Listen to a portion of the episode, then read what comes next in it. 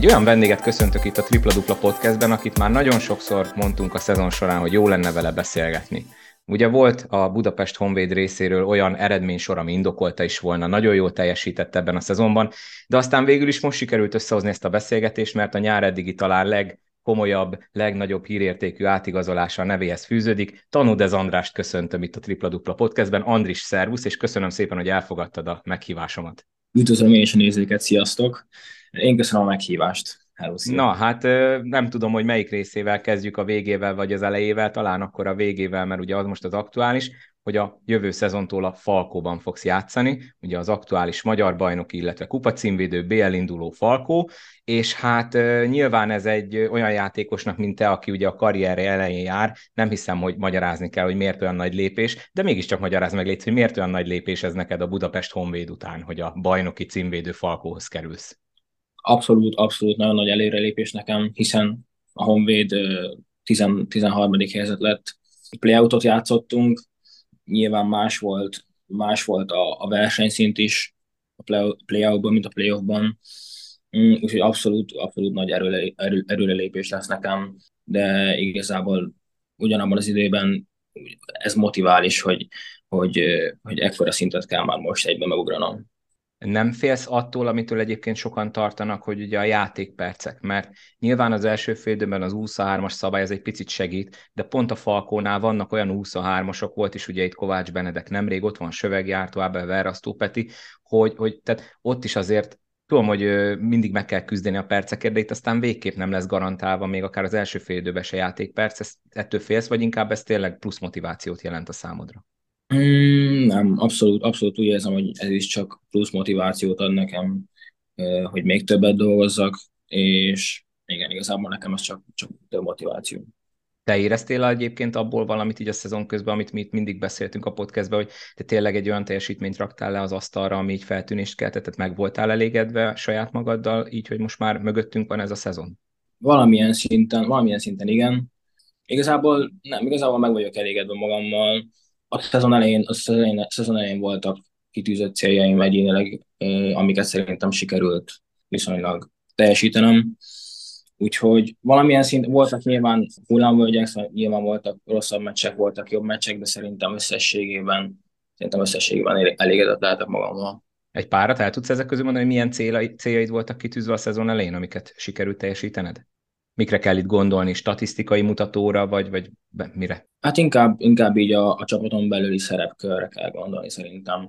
Nyilván más is volt nekem a helyzet, B csoportba jutottunk fel, körülbelül ugyanaz volt a csapat, akivel aztán elindultunk az A csoportban, úgyhogy kicsit más volt a helyzet, kicsit már talán, talán volt már egy valamilyen szintű, vagy hát volt már egy bizalom felém, mind, mind a, az edzői stáb részéről, mind a, mind a, a, a csapattársaim részéről, Nyilván ez a bizalom segített nekem abban, hogy, hogy ennyit játszok, amennyit játszottam ebben a szezonban, de inkább, inkább ezek a célok a, ilyen csapatszinten voltak, hogy nem tudom, hogy meghatározó legyen, meghatározó játékos legyek számunkra itt a podcastben, meg szerintem mindenki számára nagyon kellemes csalódás volt a Honvéd ebben a szezonban. Ugye alapszakaszban nyertetek hat mérkőzést, utána a playoutban pedig négy hattal fejeztétek be, bár ugye a, a versenykírásnak a furcsasága, hogy még a utolsó előtti fordulóban hogy a komoly tétmérkőzés volt a Nyíregyháza ellen.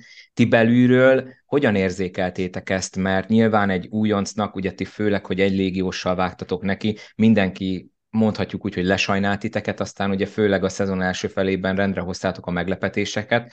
Nektek ez belülről hogy csapódott le, hogy tényleg érezhető volt az, hogy mindenki így a, a legvégére szinte biztos kiesőnek várt titeket a szezon elejétől fogva? Úgy érzem, hogy mi a szezon elején erre rácáfoltunk már elég hamar, hiszen azt hiszem már a harmadik körben volt egy győzelmünk idegenben az oroszlány ellen Úgyhogy igen, úgy érzem, hogy hamar rá tudtunk cáfolni ezekre, ezekre a dolgokra, de ez is, ahogy már mondtam az előbb, ez is szerintem amiatt is volt, amiért a, a csapat nagy része már, már egy évvel ezelőtt játszott együtt, egy éven keresztül, úgyhogy egy szezonon keresztül, úgyhogy szerintem, szerintem sikerült megcáfolnunk a, ez jó, ez jó, hogy mondod ezt, hogy ugye nagyjából egy, együtt volt a csapat. Jött ugye szezon közben két légiós, és mi itt akkor aggódtunk, hogy ez esetleg megbontja az addig jól működő rendszereteket. és ott egy picit talán úgy is tűnt, hogy akadozik a gépezet. Ez, ez belülről is így tűnt, vagy teljesen blödség, amit mondok, csak kellett egy kis idő, amíg a két új légiós összecsiszolódik veletek? Nem, szerintem, szerintem csak, csak kellett nekünk egy kis idő, mindenkinek szerintem kicsit furcsa volt a szituáció, bár, bár volt már előtte ugye egy légiósunk, igazából szerintem talán abból a szempontból kicsit megzavarodott minket, hogy ugye másabb volt a, a játékstílusa ennek a játékosnak, mint, mint, mint a, mi ez eddig hozzászoktunk, mint Európába, hiszen ő ugye Amerikából jött. Úgyhogy talán, talán ez valamilyen szinten befolyásolt minket, de én így személyesen, ha őszintén akarok lenni, annyira nem érzékeltem akkoriban, akkoriban olyan, nagy, olyan nagy gondot.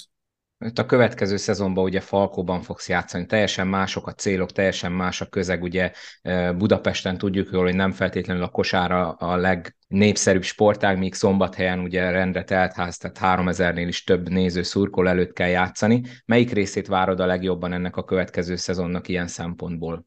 Hát nyilván a, nyilván a hazai mérkőzések, azért nekünk is, azért nekünk is, nekünk más volt nyilván a hazai pályánk, ott a, a kicsit, kicsit egy kisebb nézőteres pálya, mm, úgyhogy igen, a hazai, hazai mérkőzéseket mindenféleképpen, a, a, a nemzetközi kupát is abszolút, úgyhogy igazából mindent. És az, hogy ugye most eddig a Honvédon ugye akadémián nevelkedtél, most átkerülsz szombathelyre, ergo belecsöppensz gondolom én a felnőtt világba, erre így készülsz már lelkileg, vagy nem lesz akkor a nagy különbség az akadémiai lét, illetve a pesti lét és a szombathelyi lét között? A, a pesti lét és a szombathelyi lét között biztos, biztos, hogy lesz különbség. Viszont az akadémia és a, a szóval én már, én már egy éve itt külön lakom, úgyhogy, úgyhogy valamilyen szinten nem tudom, hogy megszokhattam ezt a, ezt a felnőtté válást, hogy fogalmazhatunk így, úgyhogy, úgyhogy szerintem nem lesz, nem lesz most már akkora kívás. Talán, talán hogyha tavaly történt volna mindez, akkor, akkor igen, de így, hogy most már egy, egy éve egy éve úgymond önállós, önállósodtam, így, így, így talán nem. Jövőbeni csapattársait közül, akik ugye biztosan tudjuk, hogy ott lesznek a Falkóban, beszéltél-e már valakivel, hogy fogadtak, vagy akár szombathelyi szurkolók, küldtek-e már neked bármilyen pozitív, vagy akár negatív üzenetet mondjuk közösségi médián keresztül?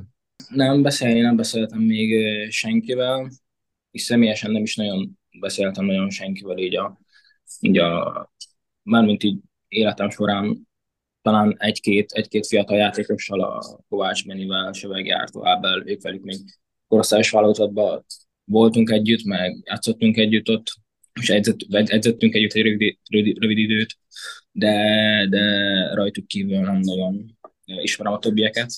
Nyilván csak így, csak így névről, meg... Szurkolói üzeneteket kaptál? Ja, ö, szurkolói üzenet, igen, igen, legtöbb, igazából csak pozitív üzenetet kaptam, úgyhogy, úgyhogy azért hálás vagyok igen, igazából szerencsére nem volt negatív üzenet, úgyhogy köszönöm szépen a, a, a, az üzeneteket a szurkolóktól. Sokat kellett egyébként gondolkozni, hogy elfogadja a Falko ajánlatát? Hát igazából nem, szerintem olyan nagyon sokat nem. Volt, voltak még a képben még külföldi opciók, de, de igazából azok, azok hamar, hamar elvetődtek, úgyhogy igazából nem kell sokat gondolkozni, hogyha itt maradok, akkor, akkor hol megyek. Még egy bónusz kérdést feltennék, mi a nyári programod? Hát igazából nem a legizgalmasabb nyári program. Igazából most júliustól majd megyek egy, egy, egy hosszabb, egy ilyen edzőtáborféleségre, Németországban lesz, lesz egy ilyen egy hónapos, hát igen, egy ilyen edzőtábor lesz igazából. És igazából, igazából ennyi utána meg augusztustól ugye kezdődik a, augusztus második hetétől kezdődik a felkészülés, úgyhogy igazából így Valami kis nyaralás azért, még itt a Németország edzőtábor előtt, vagy volt már esetleg? Nem, nem volt még, nem volt még nyaralás, de, de lesz egyébként. Édesanyámék is kim vannak Németországban, mikor ott dolgoznak, úgyhogy majd szerintem az edzőtáborban majd, majd közvetlenül oda megyek, és akkor az lesz egy, egy ilyen kisebb kis kikapcsolódás velük, mert velük is már régebben találkoztam, úgyhogy igen. Andris, nagyon szépen köszönöm, hogy itt voltál, végül is csak sikerült összehozni, és hát akkor jó munkát a nyára, mert akkor ezek szerint neked inkább belós lesz, mint pihenős, és akkor jövőre pedig sok sikert, és akkor nyilván remélhetőleg a szezon közben majd többször tudunk beszélni. Úgyhogy köszi még egyszer, hogy itt voltál. Én köszönöm, hogy itt lettem. Váradi Kornélt köszöntöm itt a podcastban. Hát régen beszéltünk már Kornél, de talán akkor pont akkor kerültél a, a szövetségi kapitányi pozícióba. Szóval most egy hosszú felkészülésnek a végén vagyunk, és mindjárt itt van a, a célegyenesben vagyunk, ugye szombaton kezdődik a VB. Hogy értékeled ezt az elmúlt időszakot, ami ugye végig erre a világeseményre lett kihegyezve részletekről? Hát az elmúlt másfél év ez tényleg egy, egy nagyon jó kis projekt lett. Úgy gondolom, hogy amit kitűztünk az elején, hogy mivel fejlődjünk, abban sikerült is maximálisan fejlődni ezúton is köszönet tényleg a szövetségnek és a Rádgéber László által vezetett módszertani központnak, hogy támogattak minket, bennünket mindenben. És ugye amellett az is fontos volt, hogy ezt a projektet úgy építsük föl, hogy a későbbiekben felnőtt válogatott játékosok is legyenek. Nem hiába követte végig a felkészülésünket Ivkovics Stojan szövetségi kapitány is. A tavalyi EB-hez képest ugye sikerült előrelépnünk abba, hogy még fizikálisabbak vagyunk, úgy érzem, reakcióidő 50-50 labdák megszerzése, és a, az átmenet támadás védés, ugye ezek alapvető dolgok a jelenlegi modern kosárlabdában. Ez fontos, hogy ebben fel tudjuk venni a versenyt. Szerencsére kisebb sérülések hátráltattak csak minket a munkába, de el tudtuk végezni azt a munkát most ebben a párhetes felkészülésben is direkt a VB-re, amit terveztünk most már ide költöztünk Debrecenbe múlt szombaton, hogy kicsit szokjuk a helyet, mindenki nagyon barátságosan fogadott minket, és ez tényleg egy igazi kosárünnep lesz egész Magyarországnak és Debrecen városának. Viszonylag későn, nemrég egy pár napja volt meg ugye a végleges kerethirdetés. Mekkora volt a versengés a srácok között, hogy bekerüljenek abba a keretbe, amelyik részt vehet a VB-n, és ez mennyire volt neked ilyen szempontból kellemes probléma, hogy mert gondolom itt most kőkemény csatározások voltak azért, hogy kikerül bele az a, a, a VB keretbe. Természetesen, hát ez sose egyszerű dolog egy edző életében, főleg olyan esetben nem, hogyha tudja, hogy jó srácokkal dolgozik együtt mindenki be akar kerülni ebbe a VB keretbe, hiszen tényleg ez egy egyedülálló lehetőség. Itt ugye ilyenkor mérlegelni kell azt is tényleg, hogy ki adott szituációban milyen nyomás alatt milyen teljesítményre képes, illetve hasonló dolgok is. Szóval itt ugye az is a cél, hogy versenyképesek legyünk, illetve azért, hogyha tudnánk egy mérkőzést nyerni, akkor ez egy hatalmas világban címmel felelő siker lenne nekünk. Ezért, ezért fontos, hogy rakjuk össze a keretet, hogy az aktuálisan ítélt legjobbak legyenek itt. Nem volt könnyű helyzetünk szerencsére, de szerintem egy elég jó kerettel jöttünk ki, ahol a stáb és én most a legjobbnak tartunk, és pontosan emiatt is vagyunk bizakodóak, hogy a jó volt a felkészülés is, megvan a keret is, és pozitívak itt is a körülmények, és tényleg versenyképesek tudunk lenni, és akár össze tudunk hozni egy győzelmet is. Na ez a kulcs gondolat, az előbb is mondtad, ugye, hogyha sikerül összehozni egy győzelmet, ugye a magyar emberek hajlamosak ugye néha olykor elfogultan figyelgetni az eredményeket, aztán, hogyha nem sikerül győzni, akkor kiakadni, hogy hát ez mi volt, de azért segíts egy kicsit itt a hallgatóknak rendbe tenni, hogy, hogy milyen szintet képviselünk mi, és milyen szintet képviselnek a csoport ellenfelek, ugye Argentína, Törökország és Dél-Korea. Most ebből szerintem az argentin meg a török válogatott utánpótlás szinten is nem hiszem, hogy magyarázni kell, hogy valószínűleg a milyen fölött áll. Dél-Korea az talán más kérdés, ugye annyira ők lehet nincsenek benne a köztudatba, de itt mik nekünk a reális esélyeink, mi az, amire számítson a egyszeri mezei szurkoló? Köszönöm, hogy felhozta ezt a témát, mert ez tényleg fontos, hogy reálisan látjuk. Lássuk, ugye mi az elmúlt évek tapasztalatai alapján ugye a B-divízió közepéhez tartozunk. Itt a világ legjobb 16 csapata van, és hát a 15, aki kvalifikálta magát, és 16-ként mi vagyunk itt rendezőként, mert más esélyünk nem lesz volna kijutni egy ilyen világeseményre. Remélem a későbbiekben lesz. Szóval hát mindenki ezért dolgozik az utánpótlásban. Hát az ellenfelek az ezt most itt könnyű ellenfél nincsen. Most ugye Koreát mondjuk azt, hogy talán legközelebbi lehet, vagy esetleg el lehet csípni, de ők is ugye regnáló Ázsia bajnokok. Szóval azért tudjuk, hogy az ázsiai kosárlabda is milyen magas színvonalon van, és valóban azzal egyetértek, hogy a török és az argentin csapat az pedig nem csak utánpótlás, hanem felnőtt szinten is hatalmas kosárlabda kultúra. Ugye több NBA játékossal rendszeres részvevő világbajnokságnak felnőtt szinten is, és utánpótlás szinten is, még akkor is most így az argentinok nem sikerült a felnőtt szinten kijutniuk.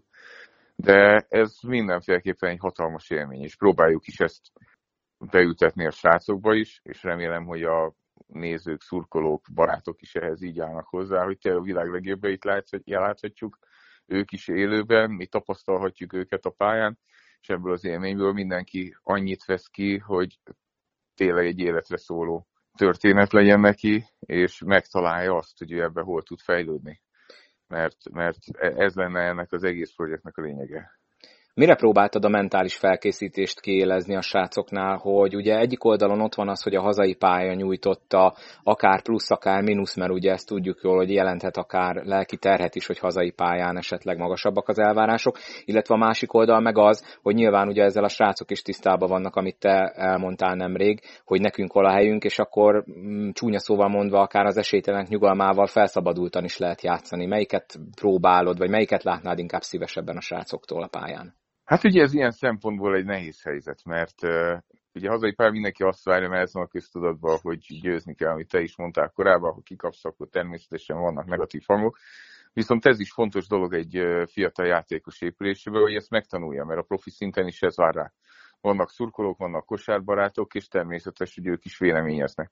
Itt a legfontosabb az az, hogy az a rendszer, amit építünk, építettünk, és az a bizalom, ami itt a játékosok és a stáb között is megvan, az megmaradjon, és végig tudjunk egymásra koncentrálni, higgyünk a rendszerükbe, higgyünk az elvégzett munkában, és ha ezt meg tudjuk csinálni, akkor nem fogjuk elveszíteni azt az esélyt, hogy tényleg élvezettel tudjunk kosárlabdázni, és kihozzuk magunkból a maximumot a világ legjobbjai ellen. Utolsó kérdésem pedig az lenne, hogy felkészíted-e úgy valamelyik meccsre a srácokat, hogy az az egy meccs, ami, ami fogható, hogy arra legyen a maximális 100%-os koncentráció, mint ami például legutóbb a felnőtt válogatottnál volt, hogy a, a bosnyákok elleni meccs volt az, ami, ami tényleg úgy volt, hogy, hogy azt, azt kéne tényleg megnyomni, mert az egy nyerhető mérkőzés, ha így papíron nézzük, vagy igazából minden meccs ugyanúgy lesz szakmai szempontból, ugyanolyan fontos lesz.